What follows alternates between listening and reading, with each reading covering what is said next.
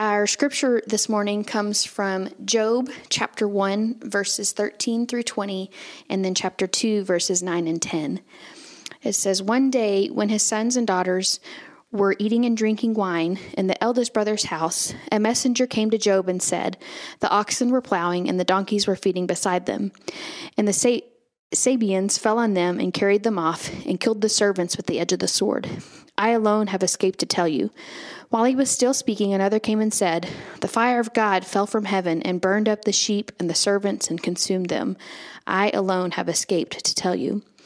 And while he was still speaking, another came and said, The Chaldeans formed three columns, made a raid on the camels, and carried them off, and killed the servants with the edge of the sword. I alone have escaped to tell you. And while he was still speaking, another came and said, Your sons and daughters were eating and drinking wine in their eldest brother's house, and suddenly a great wind came across the desert, struck the four corners of the house, and it fell on the young people, and they are dead. I have alone escaped to tell you. And then Job arose, tore his robe, shaved his head, and fell on the ground and worshipped. And then his wife said to him, Do you still persist in your integrity? Curse God and die. But he said to her, You speak as any foolish woman would speak. Shall we receive the good at the hand of God and not receive the bad? And in all this, Job did not sin with his lips. This is the word of God for the people of God. Thanks be to God. It's one of those things we all experience in life loss. And if, our, if we're not careful, it can come to define who we are, especially if our loss is deep or tragic. If we're not careful, that loss can define us.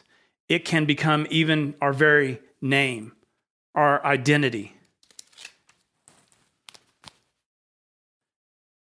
In our scripture from Job this morning, uh, Job experienced a great loss. In one day, he lost all of his livestock, all of his possessions, and the death of all of his children. In fact, I wonder if Job was at an AA meeting, if he wouldn't describe himself as, Hello, my name is loss. But thankfully, as we read through Job, we see that he did not allow his loss to determine who he is. Now, some of you might remember the heartbreaking story uh, of a family in Kansas. It happened way back in the fall of 2003. It was during flooding there, and uh, a wall of water rushed across the Kansas turnpike and overwhelmed a, a family of six in a minivan.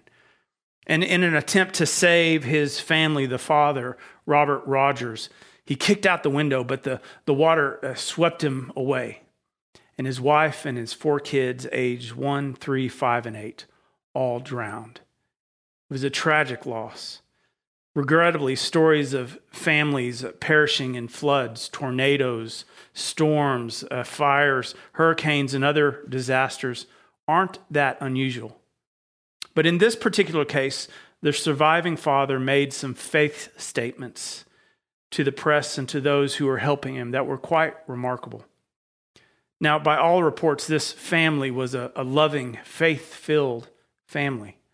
And according to a neighbor who was talking to Robert Rogers, uh, as the water rose in the car, the, the wife and the father were trying to comfort the kids. And uh, they were praying and they were singing hymns.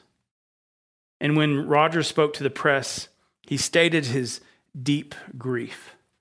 But along with that, he said these words God is good and I am not. And I am here by the grace of God. God is good, and I am not, and I am here by the grace of God. What an incredible statement of faith. You know, he was saying that our lives are in God's hands. And as people of faith, when some horrible loss like this takes place, we can take comfort in knowing, in knowing that God is here and he hasn't forsaken us. And he is in control and He is still good. It may not feel like that at the time, but it's still true. Now, I don't know about you, but I would struggle with such a great loss. I would struggle with being able to make such faith statements facing this type of tragedy. But I find myself impressed by what this man said. His words also remind me of the story of the famous hymn, It Is Well With My Soul. You probably know the story, but the words were written by a grieving father, H.G. Spafford, who in 1873 lost four of his daughters in a tragic accident in the Atlantic Ocean. But just a few days later, he penned this great hymn. And we read words like this When peace like a river attendeth my way, when sorrows like sea billows roll, whatever my lot, thou hast taught me to, stay, to say, It is well, it is well with my soul. That's another surprising testimony of faith under the circumstances. Both of these fathers, like Job, uh, suffered great loss, including the loss of their children. Now, Job was a faithful servant of God, and we read in the scripture that uh, he also was prosperous. He had a large family. And in the story of Job, we read that Satan comes to call on God and that Job only trusted God because things were going so well for him. Satan told God, You know, if Job were to lose everything, he would curse you. He wouldn't be so grateful. And so, in response, God permitted Satan to do as he pleases. And so, all of God's possessions and his children were lost in a windstorm. And Job was devastated. And the sad thing is, is that though much of the book of Job uh, throughout is this conversation between Job and his so called friends. And his friends are not much help. Uh, they, they wanted Job to admit that he had obviously done something terrible, and that's why all this calamity had fallen on him. But Job protested and he said, I can't think of anything that I've done wrong, and that he didn't deserve such trouble. But he did not curse God, but he did want God to explain himself. And if you remember in the story, in the end, when God responds, God did not explain himself, but instead he reminded Job of God's sovereignty, his mighty power, and his actions throughout the world. And in the end of the book, Job replies back to God with humility and trust, accepting that there will not be any explanation. And in fact, Job repents for questioning God. And Job again places his trust in God, even in the face of great tragedy. You know, these three grieving fathers, Job, H.G. Spafford, and Robert Roberts, bring us face to face with that question that we probably all have asked at one time or another Why do bad things happen to good people? It's a struggle for us to understand why. You know, sometimes theologians have depicted this problem and they've tried to use logic and they've uh, drawn a triangle uh, and placing a, a statement in each corner. The, the statements that they make is God is love. It, and the second, God is all powerful. But the third is evil is real. And so, how can all three of these exist at the same time? It doesn't seem logical. It doesn't seem like this should all exist together. In fact, if God truly loves us and God is all powerful, then there shouldn't be evil, but there is. So that doesn't make sense. Or if evil is real and God is all powerful, then he must not love us. Or if evil is real and God is love, then he must not be all powerful. It's hard to find a, a satisfying answer to this mystery. It's hard for us to understand the logic in that. But one of the things we forget is the free grace that God gives us. But, but here's the thing when someone is suffering a great loss, they need something other than a logical answer. You know, I've done so many funerals over my life. And when I'm sitting with families who are grieving, who have had a tragic loss, they're not looking for theology necessarily. Now, good theology helps, but they're really looking for someone to be there with them, to, uh, to respond in a way that is kind. They don't need all the right answers, but they want to know that they're being heard, that they can share their experience with their, lo- of, with their loved ones, that they know that others are there to be with them. So, back to the question of, of why bad things happen to good people. You know, in someone's struggle to find understanding to this question, it led them to remember that while we often take the word answer to mean an explanation, an answer can also be a response. Thus, while we have no answer to these questions sometimes, we can have a response. What Job got was not an explanation, it was a response from God. I think that's important for us to understand. And men, you might understand this as well. You might be having a conversation with your wife and she's sharing with you a struggle or something that's going on, and you respond with a logical answer, and the logical answer doesn't help, does it? They don't want a logical answer. They want to know that you're there, that you're present. You know, what Job got was not an explanation, but it was a response from God. And we can have that as well. We can have a response from God. Robert Rogers, H.P. Spafford, and Job all model the response of faith. Such people who say these amazing things during loss, uh, they leave us puzzled. We wonder if, if we could say the same things after we suffer tragedy. Would we be able to keep trust and faith in God? Would we be able to undergo such a loss and, in, and emerge with our faith intact? But the fact is, most people of faith who undergo trials, who undergo loss, don't lose touch with their faith. And many discover that it's exactly at that time where their faith helps them, empowers them.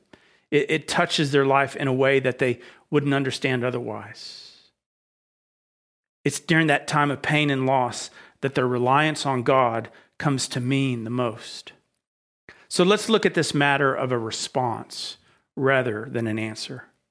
What enables us to respond in faith when we have lost someone or, or loved someone deeply and have experienced some sort of heart wrenching loss? One of the things is this conviction that God is good. You know, it's easy for us to say that, especially on Sunday mornings. God is good all the time, all the time. God is good. It's easy to say it, but, but sometimes it's harder to believe it. I know in my life there's been times when I've said it and I've struggled saying it. But even in that time of loss or tragedy, it's still undergirding me. I understand that it's true even if I don't feel it. Do we believe that God is good even in the midst of great loss? The only way we can say such things is if we put our trust and faith in the name of God, in who He is, in His very character and nature. If we trust who He says He is. And that's important. See, I am convinced that greater than the reality of evil is the goodness and mercy of God that brings comfort and peace to our lives. That's not an answer, it's a response. You know, my heart goes out to people like Robert Roberts, uh, Rogers, who started one day with a, a wife and a family and ended the day with none of it. Was deeply moved, though, by his statements of faith, and, and given what he had lost, I'm sure that his testimony is a puzzle to many people. They don't understand how they could respond in such a way. But I am convinced that he was convinced of God's goodness and was being comforted by God's mercy and grace. And why shouldn't he be? Over and over again in the Bible, it, we see this continual reminder that indeed God is good, that he is merciful, that his love endures forever. Mercy, goodness, faithfulness, grace, love, they are the defining characteristics of who God is. That's what's in a name, the name of God. That's who He is, the great I am. It means that no matter what our loss, no matter what our circumstance, no matter what our pain, God is good. If we belong to God, then we can expect to be comforted by His goodness, His mercy, His faithfulness, His grace, His never ending love. God's response to our loss is comfort. We can experience God's comfort and peace through the abiding presence of the Holy Spirit. God's response to our loss is that He experienced loss with us, He walks with us.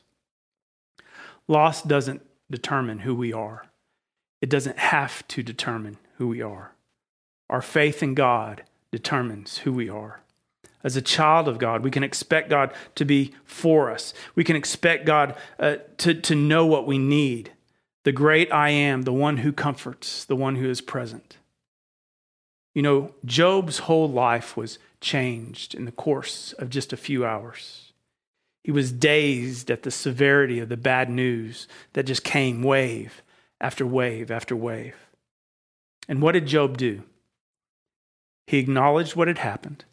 He did not blame God for the disasters. Instead, he fell on his knees and he prayed. He prayed that his relationship with God would not waver and would not be shaken by these circumstances. That's also what we should do. As he was adjusting to his losses, disaster struck even again. It, the text says that he experienced sores all over his body, probably some type of leprosy, and it was painful and it was terrible. It was miserable. In fact, his wife even doesn't give him support or comfort. His wife said, Job, how can you stand it anymore? Death would be better. Why don't you just go ahead and curse God?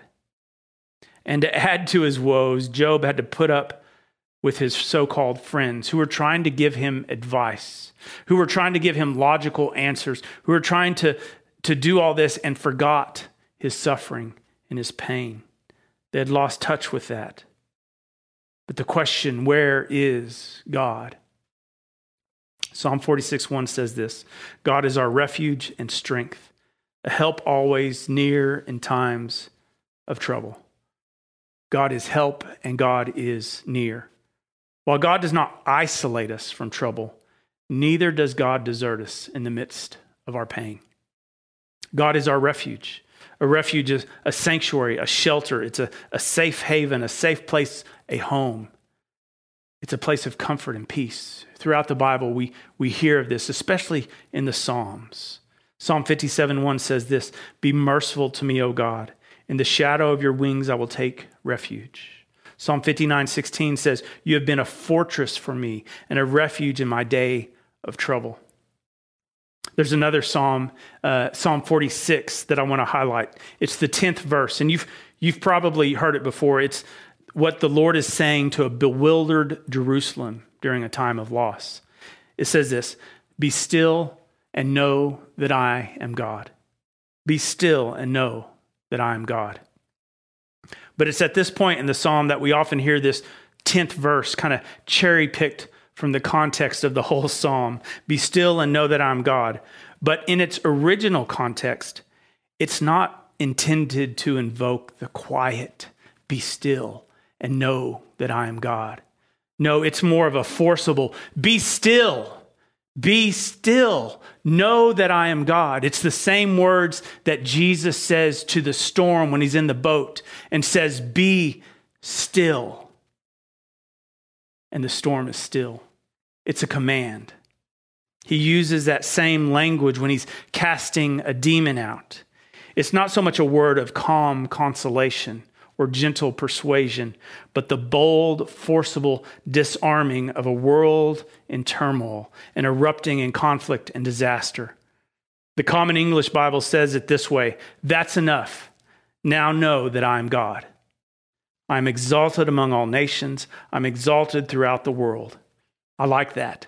That's enough. Now know that I am God. You know, God's rule comes in, it crashes around, and it sets things right. What a great assurance is ours that however unstable or troubled our world gets, God is going to intervene and set things right. And I praise God for that. We have that promise. We can take great comfort in knowing that, that God will work out everything for our good. Why? Because God is good. God takes what is meant for evil from Satan and he turns it around for our good and for God's glory. When we suffer loss, we can receive comfort from God. It doesn't mean that what we have lost will be returned, but it does mean that in our comfort, we find hope hope for new beginnings. That's exactly what happened to Job. God responded to Job's questions, and then Job realized that God is sovereign. He came to a deeper understanding of who God is. In the midst of Job's great loss, he found comfort. He found comfort because of God's nature, which is goodness, faithfulness, mercy, grace, and never ending love. Job's identity wasn't defined by his loss, but in the goodness of a sovereign God. That is where Job found his comfort. And God blessed him again with even more children and more possessions after that.